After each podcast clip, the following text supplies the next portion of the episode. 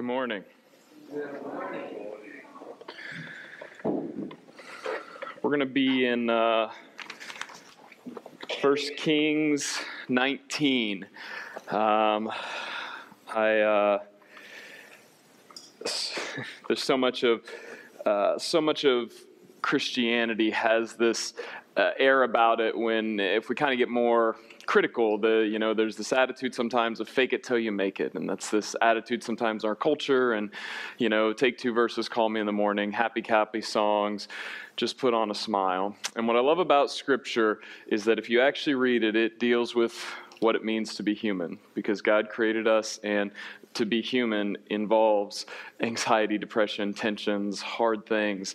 And so we get to walk into that. Um, I think it's interesting that last week we talked about Solomon and kind of the duplicitous nature, the two sides of him, and the things that get thwarted with money, sex, and power, and chasing after other things. And then this week we get to talk about a guy who, even when he was seeking the Lord, things still didn't go the way he thought, and it led to also some personal destruction, some anxiety, some depression. So we're going to be talking about Elijah today. Um, if you don't have a Bible, there should be one that looks like this in the seats in front of you. I'd encourage you to grab it. We want to read the word uh, here. This is, we say this a lot, but I, I can't overemphasize if we're not gathering and reading the words of God, we're wasting our time. Like, terrible hobby. What a silly reason to gather because my words will come and go. In fact, I feel super weak and ill equipped right now. I'm just, man, I'm preaching this message to myself this morning. Uh, I just don't have the happy clappy for you. Uh, I've got a heavy heart right now, and just the way things go. And so I'm going to be preaching this to myself this morning, and we're going to wrestle through Elijah. Uh, but grab a Bible, 1 Kings 19. Uh, we're going to look at how the Bible deals with lamenting, heavy things, anxiety, depression, those sort of things. Let's pray. God, guide us as we read your word. May your spirit speak as we uh, put words, put thoughts um, to your word to make sense of what you're trying to speak to us. And we pray that above any words that are said right now, that your spirit would give us ears to hear that your spirit would give us eyes to see, that we would repent and believe in the gospel, that we would see that Jesus is everything, no matter where we find ourselves. We pray against all the distractions, all the, the evils, all the things preventing us from hearing your word, God, that you would pierce through those things. We love you. We trust you, Father. Amen. Been going through the, uh, the whole Bible, and instead of a lot of Sundays, we kind of catch you up on where we are. We ain't got time for that right now. So instead, we'll just let you know that God rose up a people after we rebelled, and we said, We're going to go our own way. We're going to separate from you, God, and do our own thing. Insert sin and death and destruction and chaos. You've seen that in your life. You've been to a funeral, you've been hurt by people, you understand. We did that. We brought that in because of our hearts. That's what the Bible tells us. And then amongst all that, God raises up a family, and eventually they get all these these covenantal promises, God promises them things and, and God brings about his faithfulness. He keeps bringing good from our evil, Tov from Rah, we've said, right? Uh, tov being the Hebrew word for good and Rah being the Hebrew word for evil. God keeps bringing that about. And then we're in this kingdom, his temple's there, and then it's like things are just, are they good or bad? That's like the question of the Bible. Is it Tov or Ra? You can pick any story in the Bible. It's just be like, well, well, actually, God is Tov, and everything else is really questionable. And that's why I think that's the point, right? But maybe that for another day. Save that because we'll probably cover that on the very last sermon of this whole read through the Bible thing. But uh, here we are now with the divided kingdom. And if you understand the story at all, this is so sad because God's given them all this stuff, and it's just split now. And you've got these kings in the north and kings in the south, and almost all of them are a train wreck, constant just uh, corruption of power and sex and idolatry idolatry and, and money and all these things. And you end up with Ahab in the north, and he's just kind of a wimpy jerk. Uh, he's no good. He's, uh, he's around Jezebel, and it's just not so good. But before we uh, unpack that too much, we're going to read most of 1 Kings 19. Um, we want to talk about how we're walking into the season of prophets. Just so you all know, we're walking into a time where we're just going to be crash coursing so many prophets because the rest of the bible is, is the kingdom falling apart um, babylon syria just being taken over uh, the kingdoms and just so much sadness and then prophets write about it. And one of the phrases i love about prophets um, comes from uh, a scholar uh, the bible project guy if you're familiar with Tim Mackie. He calls prophets covenant watchdogs. And i think that's such a helpful phrase because they are. They're here to say hey look look, watch, like, rah, rah, rah. they're barking at it. They're like, look at the covenant. Look at what we're supposed to be doing. Look at what God said. And everyone's just like, we're going to go our own way. And so that's where we're at. We're uh, at one of them now, Elijah. Man, this, this morning we could have talked about like widows and resurrection and boys, and we had that a story. We had a really cool story about Mount Carmel and fire, which we'll talk a little bit about. But uh, there's this other story about depression, anxiety, and tensions that I think is much more worth covering. Um, before I read 1 Kings Here's a quote from Andy Crouch that I think is really helpful. Andy Crouch is a, uh, Christian author. He writes a lot of good stuff. Uh, he's kind of a philosopher in some ways as well. Uh, I really like this quote. He says, We're the most powerful generation in history. Ooh. Feel it. Look around. We're the most powerful people. We're so awesome. We're the most powerful generation in history, but also the loneliest, most anxious, and most depressed. I don't need to point out research. I started looking it up. I was going to give you all these depressing statistics. Just look at the world around you, right? Ask your great grandpa how loneliness, anxiety, and depression happened back in the day and how it happens now. It's clearly on the increase. Every psychology uh, psychologist, every counselor would tell you, man, it is. We don't even know what to do with the amount of anxiety, loneliness, depression. For the most lonely, most anxious, most depressed, we're meant to flourish in heart, soul, mind, and strength and relationship. Yet culture asks us to undermine our personhood to acquire power. All right, we're going to look at Elijah's depression. We're going to look at uh, God's gracious comfort to Elijah, and we're going to look at how the Lord speaks to him. Let's get into it. Let's start with Elijah's depression. 1 Kings 1846 through uh, 19.3. And the hand of the Lord was on Elijah. Great start. And he gathered up his garment and ran before Ahab to the entrance of Jezreel. Ahab told Jezebel all that Elijah had done and how he had killed all the prophets with the sword. Then Jezebel sent a messenger to Elijah, saying, So may the gods do to me, and more also, if I do not make your life as the life of one of them by this time tomorrow. She's saying, I'm going to kill you. You have no shot. You are dead, Elijah. It's a huge death threat. He's in the capital, by the way, right now. He hears this like, dude, you got no shot. You're going to die, right? Uh, this is the big, big wig telling him he's going to die. Then he was afraid, as you would be. He was afraid.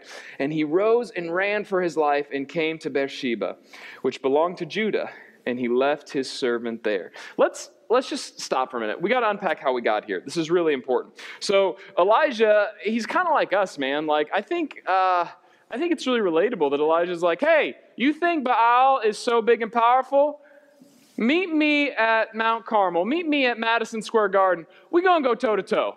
I'll show you who's really. I mean, he's just like, I think we can relate that. If we could just say, like, hey, you think you think what you're doing's right? Let me show you how awesome God is. He gets this like competitive, like, let's go. So he meets 850 prophets on this mountain, Mount Carmel, and they have this like test, and it's like, hey, can your God consume this stuff with fire? Which seems so stupid for Elijah because do you know what Baal is the God of?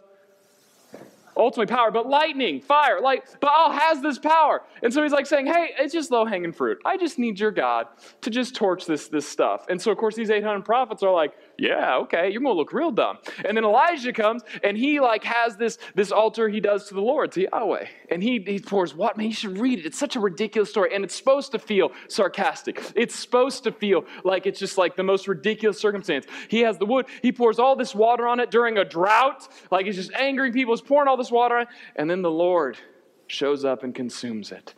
And the Lord doesn't just consume that, but it consumes the rocks and the ground around it, right? And all this stuff is being consumed. It says the ground and the rocks. It's all the, the Hebrew language, almost like the, the foundations. Everything here is just being consumed by fire. So much so people are like bowing down, like, oh my gosh, heat exhaustion, fire. This is crazy. Clearly, God wins. Checkmate, done deal. And this is why Elijah says, dude, I'm going to tuck in my tunic and I'm going to run to the uh, center of the city. I'm going to run to the capital city because God has done it. All this evil is going to go away. Highest high here. Elijah's pumped. And so we see this fire, see this high, high. He runs to the capital city because the Lord is going to overthrow. Clearly, that's how the story goes. God has appeared with fire. He's done his thing. Elijah gets to kill all these evil prophets, and then he runs to the city. But then Jezebel says, No, you're going to die. You don't, you don't get to live. And so Elijah now, he's like, wait a minute. God, weren't you supposed to? Don't you? Well, I thought he's got this really high high and then low. He runs towards victory and confidence. And then he runs away in fear and defeat. Elijah's a runner, runs both ways because he's so certain God's going to do it. God's got it. He's already done this. Can you relate to this? I mean, come on. You ever had that time in your life where it's like, look what everything is just coming together, right? I got the promotion, I got the I got the, the kids, I got the, the family life, everything's going good, and then just immediately it all turns.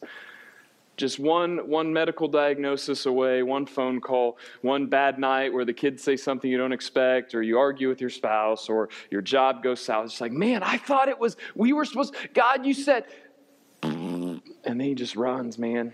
He runs to Beersheba. We could talk a lot about Beersheba. I took it out of my notes, so we don't have time. In general, Beersheba is a place where several biblical characters thus far have met with God and cried out for help. I could list six off top of my head, several characters. And so there's some hint in this story. We talked about links last week. Remember, I said about so many of the Bible, 63,000 times or more, the Bible links to itself. The author wants you to hear Beersheba and say, wait a minute, that's where people go to meet with God. Wait a minute, God is the one who takes care of people. So Elijah has some understanding of wait a minute, I need to go be with God. This is my only hope. So, so in, unless we want to paint Elijah as this big coward who runs and hides, no, he's running to the Lord. He's running to what he knows. He's just really down here. He's got a bad, bad stuff going on. So he runs to Beersheba fleeing from this, and he left. Uh, he let. Uh, what to say? He left his servant. That's the last part there in verse uh, three. He left his servant there. If he had a servant because he was a rich man, that'd be like, oh, okay, maybe you just can't afford him anymore. That's not it. He's a prophet. He's got his servant there because part of his ministry. By leaving his servant there, what he's saying to himself and what the author's trying to say is, he's done. I'm. I'm. I'm out. I'm giving up this ministry. This I'm hanging up my cloak. I'm taking off my collar. I'm. I'm done. Like I'm giving up. Last paycheck. I'm out. That's what's trying to communicate. Absolutely hopeless. 1 Kings 19, 4 and 5. But he himself went a day's journey into the wilderness, and he came and sat down under a broom tree, and he asked that he might die. He asked that he might die, saying, It is enough. Now, O Lord, take away my life, for I am no better than my fathers. No better and he lay down and slept under the broom tree. He asks to die. Let that sink in. Elijah thinks he's, he's on this high high. He just saw God burn up everything and overthrow all these prophets. 850 people go toe to toe with this huge national power. And now, so immediately, he's laying under a tree crying out to God, saying, I want to die. He's released his servant all his hopes gone. I think it's interesting, even in his depression, he, he does cry out to the Lord. There's something be said there. He goes to a place where he, he knows he can connect to the Lord and he cries out to them. And there's so many connections here. I wish we had time for all the applications of this. I mean, come on. Like, do you, do you go to church? Is that your understanding? When things hit the fan, when you're struggling, do you gather around people who know the Lord, who can seek the Lord with you? Or do you isolate? You isolate if you're like me, because that's what evil wants. More on that here in a minute. He says, I'm no better than my fathers. Elijah has calculated and evaluated the circumstance and said, There's no hope. There's nothing left here. We do the same thing. We'll talk more about this in a minute when Elijah gives more of his explanation. But we esteem, we calculate, we evaluate, we analyze our circumstance. We've got our list, man. Look at this, look at this, look at this. There's no hope. And so Elijah wants to die. He's hopeless. It's, it's worth mentioning a word about suicide suicidal ideation. In a room this size, with the amount of people that watch online, I mean, statistically, someone in here has gone through that. Someone this week may be going through that. You may have those thoughts. Elijah doesn't take his own life, Elijah takes his life to God.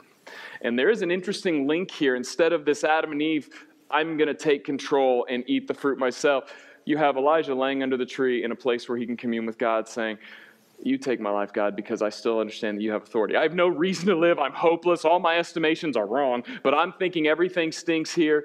He says, You take my life. Maybe you can relate to that. Maybe you haven't said those words. I think someone here this morning needs to hear that. Listen, I, uh, in early 2000s, I remember, I don't remember the exact time, uh, I might have been a senior in high school, but I remember uh, so many good things were going on in my life. Uh, I had several camp experiences, calls to ministry, uh, all Bible studies, and all these things. And all of it accumulated to shorten the story. I ended up leaving school because when you're 18, you feel like you can do whatever you want. So I just walked out of school, drove home, and I uh, we had guns in my house because that's the kind of world I grew up in, and we were hunters, and my dad shoots arcs, and and I stared at a gun cabinet for so long, ready to end my life, and I said, I remember so vividly saying, God, I can't please you. I can't please my parents. I can't please my friends at school. I can't please my This whole list. God, I can't do it. I'm no better than my fathers. I'm nothing. And I ended up sitting on this big chair in our living room. I didn't even turn on the TV, which is such a high school thing to do. I was so used to that playing video games. And I remember sitting there. I don't remember if I was holding a gun or not, but it was, I mean, the goal was to end my life. And I remember sitting there and I fell asleep, I took a nap. And in my dark humor, I say it was the best nap I ever took in my life because I'm alive. Um, but I remember when I woke up that evening, I, God put me around some community and some people who spoke truth in my life, and the rest of my life completely changed. Within a few months, I ended up going ahead and finishing out, taking the ACT, going to college, and then, uh, long story short, here I am. I'm alive. I'm not dead, right? God gave me a nap. And I think we're going to see something similar in Elijah's life. But I want to say to you, as you have these moments of, I'm no better than, I can't do, look at, I've done all these things. Nothing is good. Everything is hopeless. God, I've calculated and I can point out all the things that aren't going right, all these things that should be, and they're not. God's several steps ahead of you. God knew that I would be standing here when I was about to take a nap when I was 18. God knew that I would be marrying Nikki and that we'd have four kids and one on the way. God knew these things would happen. And so he led me to take a nap, and, and here I am. Evil wants you to be hopeless. And maybe the suicide thing is, is above you. Maybe you're in here like, I would never do that. I'm above those feelings. That's fine, whatever. All of us, listen, all of us are one bad car wreck and a few prescription drugs away from becoming addiction uh, addicts. So, you know, don't, don't sit here like you're above everything here. Like, your life can change in an instant. Elijah's life changed in an instant. And so he has this situation Evil wants you to be hopeless. The world, the flesh, and the devil want you to be hopeless, isolated, and alone. Because when you're alone, you can justify that there's nothing left, there's no reason to be alive. I find it interesting that to believe that you're alone and live in that place is almost like a prideful defense mechanism of our flesh to say, I figured it out. I know how the world actually works, so I can decide. And I'm not here to say that your anxiety and your depression isn't clinical. We'll get there here in a minute. Thank God for medications. Thank God for counselors. We'll be there here in a minute. I am saying that the root of pride is in all things to say, hey, I figured this out. And so we isolate and we feel alone we hold on to our, our understandings that we're all alone because it gives us a false sense of power that we figured out. But if we humbly accept that we're not alone, what it means is that we have to accept that there's other people in our life that we should seek counsel from, that, that we might have other people that could say something. Evil hates this because it means that people could point us to Jesus. So Elijah thinks he's alone. You might think you're alone, but the truth is you're not alone. Because we see how Yahweh responds to Elijah. 1 Kings 9, verse 5. And behold, this Hebrew word that means look, pay attention. It's a big word. It's an exciting word. When you see behold, look at how many times behold comes up in Scripture. How many times God says, Behold, look, pay attention. An angel touched him and said to him, Arise and eat.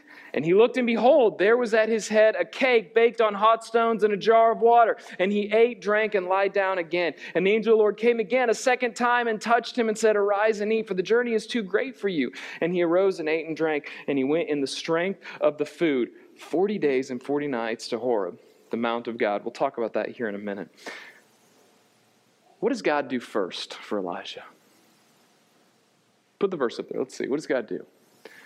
He sends an angel to what? You can say it, it's underlined. To touch him. To touch him. The angel of the Lord touches him. Then he cooks for him. He doesn't say, Fear not, thus saith the Lord. That's not where the angel starts. He doesn't even say, Yo, bro, you want to talk about it, man? He touches him. He says, Hey, I got some food. I cooked you some food. He provides for his needs. He's not just meeting a spiritual need. Man, we can talk about this phrase all day long. We have this understanding that we're all divided and that these things are spiritual and these things are not. Man, if you're in the youth group for the last three years, four years, you've heard me say this a ton. We have this understanding of sex, or, uh, ooh, secular and spiritual, right? And they're just this chasm between them. What if everything is spiritual? What if everything is forming you either into the image of Christ, into what it means to really be human, or away from what it means to be human? You're either becoming wise and in Christ, you're becoming a fool. You're either living or you're dying. It's a constant trajectory. Adam and Eve, when they sinned, they died, but it took them another 800 something years to die. Why? Because they were walking in that. It's a constant pattern. You are trajecting towards life, you're trajecting towards death. Spiritual needs are not just reading Bible verses. It's not just being at church, although those things are essential and they're super helpful. There's a God here who says, I'm going to meet needs that are so connected and so more meaningful than what you understand. We could learn a lot from this church. It's not that we don't need spiritual needs, but what if all those things are so much more connected? Listen, we tend to find our worldview very quickly in how we respond to grief, anxiety, depression. There are some people that we would say, I think we've got a slide over here. There's some people that would say, hey, it's just physical. Your junk is just physical. What you need is a pill, maybe some exercises, some breathing. Like it's, it's just physical, man. That's all you got. Some people say it's psychological. You got to go see a counselor. Go get some counseling, hurry. Or, dude, this is just spiritual. Take two verses and call me in the morning. You need some spiritual disciplines. Have you said the prayer? Have you done the dance? Have you gone to church? How many times have you not looked at porn? Like we just start assessing these spiritual disciplines. But the God of the Bible says, I don't reduce humanity to just one of those things. The God of the Bible meets a holistic need. We can't reduce humans just to physical, just to psychological, just to spiritual, just to mental, just to emotional. When we reduce that, we miss out because the God of the Bible never does this. In fact, if you look and see how God deals with this, He deals with Elijah with presence, with touch, with food, with encouragement. He listens to him, He speaks His word to him, He then reveals truth to him, and He leads him on. This is so much more than just saying, here's your food, or go read some verses, or why don't you just pray and meditate? There's a holistic approach here, and I think it's so important for us to recognize that because sometimes you need a walk, sometimes you need a nap, sometimes you need to eat a good meal because God is everything. All good things objectively come from the objective source. Maybe think about it like this. Maybe you're sitting there like, well, what are you saying here? Are you saying, saying that we don't have these spiritual needs? Think about this. this. This might help. Matthew 22. Let's go to Jesus. What does Jesus say? He's asked, what is the most important thing? God, oh, Jesus, what is the greatest law? What is the greatest commandment? What does Jesus say? Love, Love the Lord with all your heart, soul, mind, and strength, and Love your neighbor as yourself, right? This gets back to Andy Crouch quote, right? What did he say? He said, We're meant to flourish in heart, soul, mind, strength, and relationship. Wouldn't it be interesting if God giving the greatest commandment, first through Moses and through Torah, but then Jesus just siphons it down to this love God with all your heart, soul, mind, and strength. Love your neighbor as yourself. What if God understands what it means to be human can dwindle down to your heart, soul, mind, strength, and relationships? What if this is what it means to be human? And what if the evil and the culture and the ways that your flesh works the world is to just hyper focus on one or to adulterate all of them so you completely miss that there's a God who created you and formed you in these ways? If you look at the heart, soul, mind, and strength, these relationships in love, look at what God does to Elijah. His heart, he touches him. Touch is going to be on all of them because touch is so much more than physical. You know that if you've ever had an intimate relationship with someone, someone gives you a hug, it's so much more than just that physical thing. But in his heart, he's touched. He reminds Elijah that his work is not over and the Lord still wants him as a prophet. He touches his soul, he touches him, and he allows Elijah to rest. He doesn't give up on him and he moves uh, and he doesn't move on as Elijah would have him do. He touches his mind where he gives him a new purpose. He addresses his concern. He speaks truth to him. He reminds him in his memory of, hey, do you remember Beersheba? Do you remember the 40 day trek to Mount Sinai, which was also Mount Horeb? Do you remember these things, the tree, there are all these hints there. He touches his mind. He, uh, he gives him his strength when he touches him. He feeds him. He gives him strength for the journey and sends him on a mission with purpose. He gives him relationship. He touches him, he gives him his presence and he gives him communions with others on mission. Listen, quick thought in your life. Do you evaluate your life by understanding what it means to be human? Is to love and be loved in your heart, soul, mind, and strength, and to have relationships with others as God would intend you to, to love them as Christ has loved us. Do you evaluate the stuffs and things in your life that way? This is a side note, but I think it's so important. Do you approach your depression and anxiety as, as hey, how is this affecting my heart, soul, mind, and strength and my relationships with others? In love, how, how do you approach your life this way? Your, your hobbies. This is what you were created for, church. When you decide, you know what I need? I need three hours of Call of Duty, I need three shots of whiskey, and I need to go hunting, then you need to ask yourself, how do those things connect with your heart, soul, mind, and strength and relationships? I would argue hunting does all of them because I'm pro hunting, but beside the point, there are some things that are just junk. Stop going to these things to say you can control your life, you can figure these things out. The Lord knows what you need. And I think it's interesting when we see in the story the comfort the Lord provides isn't just a specific word of go do this, but He feeds him, He touches him, He gives him His presence. If you love someone, you've ever comforted them, this makes sense to you. If you've ever had someone who died in your life, you know it's not just what people say, it's the food they made you, it's the hugs they gave you, it's their presence. God has wired us to be this way, church. Please don't reduce God to these spiritual things we throw at people, because what if to be spiritual is so much bigger than that? What if what it means to be human involves your heart, soul, mind, and strength and relationships? We got to move on. God provides the ultimate comfort to Elijah uh, through these things, and it reminds us as we read this of the ultimate comforter, which is Jesus man, there's not time to go through all these verses, but Jesus says so many different things that should comfort us. He says, Come to me, I'll give you rest. Matthew 11. He says, I have all authority. I'm with you always. Matthew 28. My grace is sufficient for you. My power is made perfect in weakness. 2 Corinthians 12. Cast your anxieties on him, the Lord, for he, the Lord, cares for you. 1 Peter 5. Jesus is the ultimate comforter. Say, Jesus is my comforter. Jesus is the ultimate comforter. On the one hand, we need more than just spiritual counsel because we're fearfully and wonderfully made. We're beautifully complex as image bearers. On the other hand, we certainly need spiritual counsel because what do we see Elijah do here?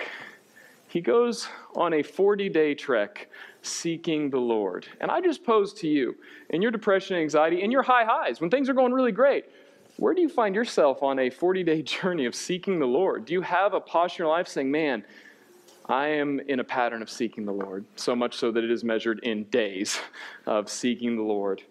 We need both. The Lord speaks to Elijah. We don't have time to cover all this, but we're going to hit on some of it. 1 Kings 19 9 through 13. There he came to a cave and lodged in it. And behold, the word of the Lord came to him. And he said to him, What are you doing here, Elijah? So interesting. He says that twice. He said, I have been very zealous for the Lord, the God of hosts. Some translations say jealous. For the people of Israel have forsaken your covenant, thrown down your altars, and killed your prophets with the sword. And I, even I only, am left. And they seek my life to take it away. More on that later. And the Lord said, Go out and stand on the mountain before the Lord. And behold, the Lord passed by. A great and strong wind tore the mountain and broke it into pieces, and the rocks before the Lord. But the Lord was not in the wind. And after the wind, an earthquake. We have to say it that powerfully because we don't get earthquakes much here, and it's like we don't know what they are, but like it's a terrifying thing if you've known or been around an earthquake. Then an earthquake. But the Lord was not in the earthquake. And after the earthquake, a fire. But the Lord was not in the fire. And after the fire, the sound of a low whisper. Or does anyone know what the King James says? Still, still small voice. Oof. Sound of a whisper, the still small voice. And when Elijah heard it, the still small voice, the whisper. He wrapped his face in his cloak and he went out and stood at the entrance of the cave. He's at Mount Horeb here, uh, also Mount Sinai, where Israel gathered, where they camped for a year, where God gave them Torah. This is a big deal. This is a big place, the mountain of God, right? This is a huge place. And he's there and he's in a cave. Uh, other translations would say a cleft, right? You know who else was in a cleft of a mountain meeting with God personally? Moses right? It's a big deal. Moses was there. And so some scholars would say, hey, there's actually, this is not just a link, this is probably a geographical connection. Like Elijah knew the story. He's in the same cleft. This is where you meet with God. Everything's hitting the fan. He goes on a 40 day trek to meet with the Lord. You should too. Side note. So then he's there. There are so many links to what God has done in this story. The author wants you to know hey, you remember Beersheba? You remember a 30 day journey? Do you remember a cleft in the mountain? It's bursting with links to remind you look at God, look at God, look at God. Things seem terrible. Look to the Lord because He's the one who keeps His covenant, He's the one who keeps His promises. And then the Lord says, What are you doing here, Elijah? Do you think God didn't know?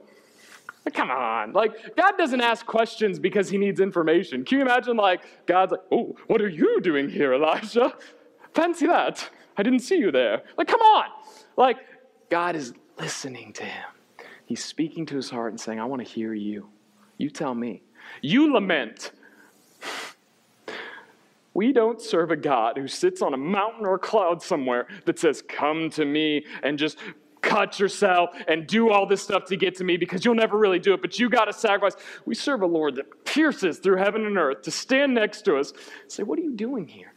Let me hear your side. What's on your heart? God is speaking to the deepest parts of Elijah. He listens to him. God wants to listen to you. He listens to Elijah vent. And Elijah's answer, it's hopeless. It's hopeless.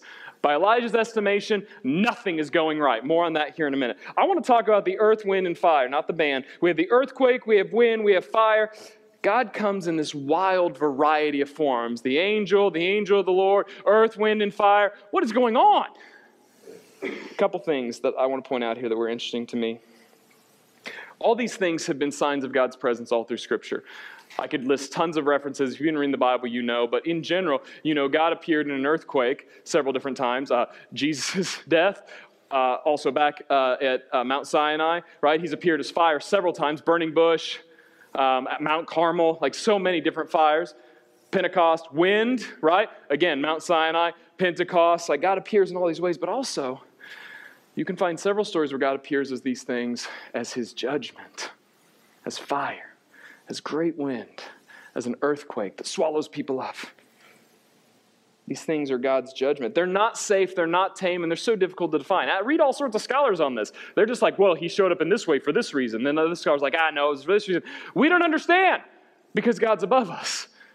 We have a limitation of knowledge, limitation of anger but He is Lord. You can't put God in a box. Here's a, here's a side note. Here's a reason, church, why we need each other. Because God appears to Moses in a burning bush, and, and He appears to, uh, to uh, on Mount Sinai with earthquake and wind. And He appears to Elijah here as all these things, but actually specifically whispers to him. You get these different forms of God coming at it because he's so big, he's so massive. When Lazarus dies, one lady asks him, Lord, he should have been here. And he comforts her. When another one asks, he, he kind of rebukes her and he says, No, I am the resurrection and the life. Jesus gives both comfort and rebuke over and over. We need each other because we experience this giant Lord that we can hardly define, that we're trying to make sense of and seek Him. We, there's several things that we know for certain, but we experience him together. This is why Ephesians 4 says that we're growing as one body into the maturity of Christ, fitted together with King Jesus as the head. We need each other. It's very possible that Charlie has a very uh, different experience with the Lord than I do this week, and we need each other. Because if our only understanding of God was just how Charlie's experienced God, then maybe we'd be missing something. And God's here to say, You can't put me in a box because I'm an earthquake, but I'm not in the earthquake. I'm fire, but I'm not in the fire. You just read it. It says the Lord appeared, but then it specifically says he wasn't in those things. Blows your Western mind because you're logically like, wait, he was in those things, but he wasn't in those things. What? That's not how it works. You can't be there and not be there at the same time. But he's God, he's not contained to those things. Catch this. Elijah was shielded he was shielded from the earthquake, from the wind, from the fire. After the earthquake, the wind, and the fire, after he hears the still small voice, the whisper, then he goes out. The Lord calls him out, but before he can get out, earthquake, and it emphasizes, it shatters the rocks. It's cragulating and crippling and destroying the rocks. And then there's this wind, and it's powerful, and it's Elijah can't go out because there's winds there. And then there's a fire, and of course he can't go out. And then after a whisper, after he's been shielded, he covers his face and he walks out. These things that have been used as God's judgment, Elijah would have known this because he knows the links, he sees all the connections. Elijah's shielded from these things. The rock took all the wind, all the earthquake, and all the fire. Church, Jesus is the rock. Say, Jesus is the rock. In Mark 9, Jesus has his famous transfiguration. Who's there with Jesus in his transfiguration? Not the disciples. Who are the two big wigs? Moses and, hey, you know where Moses and Elijah also were? The cleft of the rock. It's too good. Come on, see the links. Look what God's doing here. Look what he's communicating. You know what Moses and Elijah saw when they stood before Jesus? They saw the rock that had always been shielding them from God's judgment. They saw the rock that would one day take away all the sin of the world because that's who Jesus is. And so, all this junk in your life that God wants to judge you over, that should separate you from God, God is perfect and powerful and holy. You can't contain earthquakes. You can't contain the wind. You can't contain fire because we constantly have news sources that we can't can't control these things. God is not tame. You can't put him in a box, and his judgment will wreck you because he's holy and perfect. But Jesus stands to say, I'm the rock. I'm the one that takes on the brokenness. I'm the one that takes on the, the judgment of God. Jesus is the rock so that we can have a right relationship with the Lord. Jesus has always been the rock that shielded them and that shields me, that shields you, that shields us. Jesus is the rock. He took all the judgment on himself. The Bible tells us by his wounds we are healed. Isaiah 53 5. But he was pierced because of our rebellion, he was crushed because of our iniquities. The punishment for our peace was on him, and we are healed by his wounds. Luke 22 19 through 20. Jesus is doing the Lord's Supper. More on that here in a minute. He took the bread, and when he had given it, he broke it. He said, This is my body, which is given to you broke it, broke the bread. Catch the symbolism. This is my body that is given for you, it's broken for you. Do this in remembrance of me. Likewise, he pours the cup, and after they'd eaten, this is the cup that is poured out for you. It's the new covenant in my blood. Matthew, Jesus says, This is the blood, this is my blood that is spilled for the forgiveness of sins. Jesus is the ultimate comfort, and this is why, because he's our rock. This is why Jesus can say, Come to me, all you who are heavy and weary laden. Come to me, all who are broken and, and destroyed and, and so burdened by the wheels of life, and I will give you rest. This is why Peter can write, Cast your anxieties on him because he cares for you. This is why I can say that my strength is made perfect in your weakness because when you are weak, he is strong because Jesus is the rock. He took the judgment for us. That if we put our faith in him, we would be seen as righteous we would be shielded from God's judgment, just as Elijah was. In 1 Kings 19 10 and 14, Elijah gives his answer to the Lord. He speaks and he says, Man, I've been so zealous for you, and all these people are dead, and there's no one left but me. It's just me alone, and there's nothing to do. We got no hope. It's all awful, God. It is awful. I'm alone. Everyone's dead. Do you looking around? Like, he's so upset because Elijah is convinced that he's estimated and esteemed the situation rightly. This is how we approach things. This is how we get hopeless. We think we've got it all figured out. We look around, and in our brokenness, we decide it's all hopeless. We isolate, and we've got nothing left. This is where we lead to anxiety, depression, hopelessness. Elijah is absolutely wrong about his situation, and we'll see why. Look what God says after Elijah's like, Look at how I figured it out. I know what's going on, God. 1 Kings 19, verses 14, verses 15, sorry. And the Lord said to him, Go return on your way to the wilderness of Damascus, and when you arrive, you shall anoint Hazael to be the king of Syria, and Jehu, the son of Nimshi, and you shall anoint to be the king of over Israel. And Elisha, the son of Shaphat of Abel Meholah, you shall anoint to be prophet in your place. And the one who escapes from the sword of Hazael shall Jehu put to death. And the one who escapes from the sword of Jehu shall Elisha put to death. Yet I will leave 7,000. Say 7,000. It's a big number. Yet I will leave 7,000 in Israel all the knees that have not bowed to Baal and every mouth that has not kissed him. Elijah says, I've been zealous for the Lord, and they've killed your prophets, and they've tore down your altars, and I alone am left. And God says, You don't see things. You don't know what you don't know. You're not eternal. In fact, it turns out that God's not just two steps ahead of you, God is eternally, forever and ever and ever steps ahead of you. So much that we don't have language for this. We throw out words like providence and sovereignty, and we talk about all these different theological concepts with doctrine, but we don't understand how God is so much outside of time and inside of time, and He's out here, but then He still interacts with us. God is ahead of you. Say, God is ahead of me. Whatever circumstances in your mind right now that you can't figure out, whatever thing is weighing you down, that's suppressing you, God comes and says, Hey, you know what? I've got this pagan king Hizi. We don't have time to talk about this guy, but I've got this pagan king that I'm going to raise up. And I've also got Jehu. You know who Jehu is? I don't really either. It's a weird name. But I've got Jehu going on from Nimshi. And then also I've got Elisha. And these guys are going to kill all the people that they don't equally kill because they're going to spread around and they're going to cover each other's back. I've also got 7,000. Elijah, you are not alone. You are not hopeless. That is the message that the Lord tells Elijah. And in our despair and our anxiety, we say, I'm alone and hopeless. It's all over, God. I got nothing. And God says, You don't know what you don't know. I need to hear that this morning because I have reason to be anxious. I have reason to be hurt. I have reason to worry. But I don't see what the Lord does, does, does see. I don't see things the way He sees things. I don't know Jehu and Hazi. I don't know the things in my life that God's going to lead. But I can tell you that in my experience following the Lord, I constantly look at back and say, How did I get here? How is God this good? How is the Lord everything He says He is and more? You don't know what you don't know.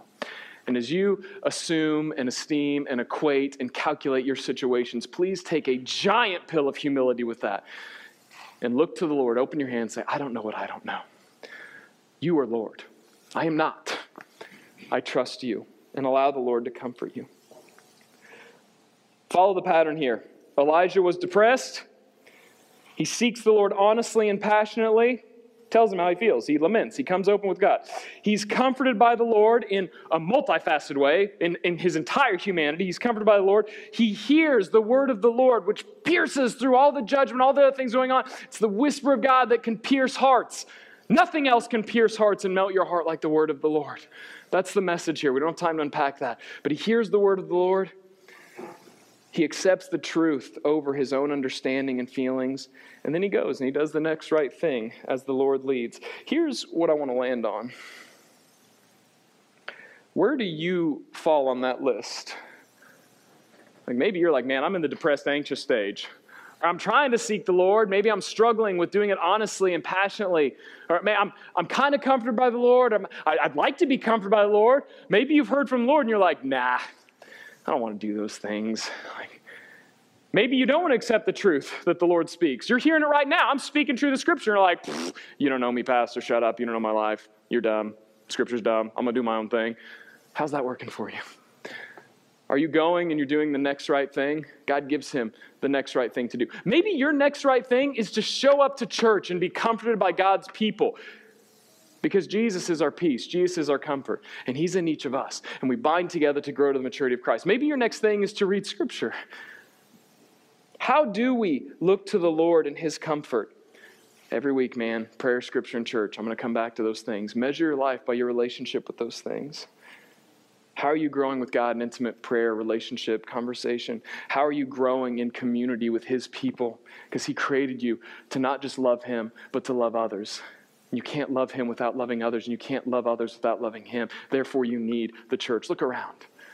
We need each other. How are you growing in Scripture? Here's the big question as we land. I can't get past this. This is what I, as I kept reading this, even as I read it now, God shows up to Elijah and he says, What are you doing here? It's an existential question. God doesn't need information, He wants to get to Elijah's heart. What are you doing here? What are you doing here? What are you doing here? What are you doing here? What are you doing here? However, you want to put the emphasis. God pierces through everything. Say, what are you doing here? It reminds me of when Jesus says, What are you seeking? John chapter 1, hear these verses think it's so fascinating. The next day, again, John the Baptist was standing with two of his disciples, and he looked at Jesus as he walked by and said, Behold, the Lamb of God. Oof, there's a huge phrase. The two disciples heard him say this, and they followed Jesus, which is kind of a bummer. Like, hey, look, there's the Lamb of God. See you, John right? So poor John, whatever. So look, they go and they see Jesus. Jesus turned and saw them following, and he said to them, What are you seeking? Oh, Hello, what are you seeking? Looks right at them. And they say, Rabbi, which means teacher, where are you staying? Implying, can we be with you? Can we stay with you? And Jesus says, Come and see. Come and you will see. That Greek phrase means, let's hang out, follow me, come be with me. Church, people watching at home, anyone, everyone, God is asking you two questions. What are you doing here? What are you seeking? Where's your heart at? Because God wants to comfort all of you. He wants to be with you. He's done everything to shield you from judgment, to give you right relationship with Him through Jesus, because Jesus has all authority. He's the one that died bearing your sin, your rebellion, your punishment. And he rose again to defeat it so that through faith in Him, that you could have eternal life. You could have a right relationship with God. You could have a right relationship with others. And He says, What are you doing here? What are you seeking? As we move into a time of response, there's a few things I want you to consider. This morning, we're going to celebrate the Lord's Supper. As we read earlier, He was broken, His body was broken for us. His blood was spilled for us. And we'll talk about the Lord's Supper here in a minute. During the response time, you can come and get the elements up here, and we'll talk about that as we celebrate that. But as you do, I want you to open your hands and ask the Lord, What am I doing here? What am I seeking? Because we truly are a very, very, very powerful generation in all of history. And, and just make the word generation be very broad. Everyone in this room, all of you, from the oldest person to the youngest person, in this time in history, we have more power than we've ever had. And we're more lonely, anxious, and depressed. We're all struggling. Suicide rates skyrocketing, medicated anxiety and depression rates skyrocketing. What are you doing here? What are you seeking? Jesus says, Follow me. Come and see. Look to me. Look to Jesus. That's the answer. God says, Look to me. Come to the mountain of God. Spend 40 days to get there if you must, but it's so important that you look to Him. Behold, look to Him. He wants to comfort you, He wants to fill your need because He's already shielded you with the rock, Jesus. As you grab the elements this morning, open your hands and ask the Lord, What am I doing here? What am I seeking? Am I looking to Jesus in all areas of my life? We're going to pray and then we'll have our time response and you can come get the elements for the Lord's Supper. Father, thank you for this time. God, we pray that you would speak in this moment as we have pause, as we take time to breathe, to remember that it's your breath that gives us life, it's your animating force. As we open our hands, as we remember all that Jesus did his life, death, and resurrection, ascension God, I pray your spirit would move in us how we ought to respond.